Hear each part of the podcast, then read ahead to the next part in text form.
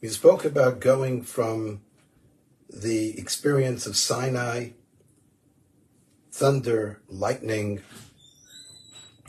and being overwhelmed with the God experience. To last week's Torah reading, which Mishpatim talks about very mundane tort laws, laws of interactions between people, justice in society and how it's necessary to bring the Torah law of the Sinai experience into everyday life. But even as we live in everyday life, the Torah tells us in this week's Torah to build a tabernacle.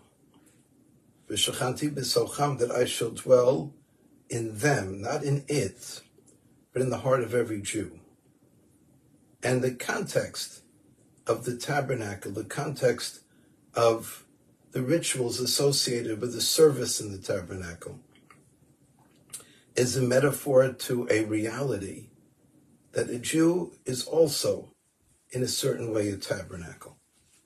We have an outside, we have the contours that are very well defined in time and place.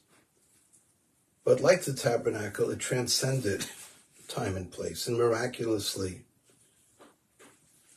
could be totally filled with people, the men in their courtyards, the women in their courtyards, and they could fall and prostrate themselves 180 degrees on the ground. Because even though it was limited in time and space, miraculously transcended time and space. And that, of course, is the message to all of us that we live in the confines of short experienced life. I was just looking at a picture in our amalgamated PS95 group, and I was sitting on the left side in the front row. I was the shortest boy in the class. So we live in very short dwellings, all of us. And our time is extraordinarily finite because life is a very brief trip hard to imagine that sixth grade class was a very long time ago. Life journeys very quickly.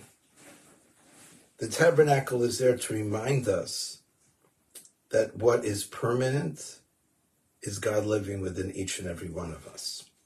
The purpose was not for us to have a place to simply go to from time to time and perform a service. It was to recognize that all service of God starts from inside of ourselves. And the ritual of the tabernacle, which later was to become the temple in Jerusalem and soon will be rebuilt, the ritual was one to integrate, to internalize that godliness inside of ourselves and inside of everything we do. And even though we might be far removed, both from our sixth grade class as well as from the time of the temple, we have to recognize the ability to bring that back starts with inside of ourselves.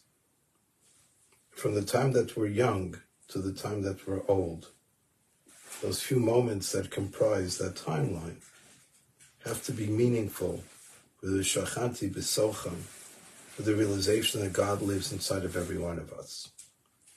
So from the theophany of Har Sinai, of the mountain, its thunder and lightnings, to the detailed laws of how we live with each other, we go to this week's parsha, and telling us so intimately we live with God, which gives meaning to our lives from very young to very old, because ultimately our existence, that connection with God, is forever.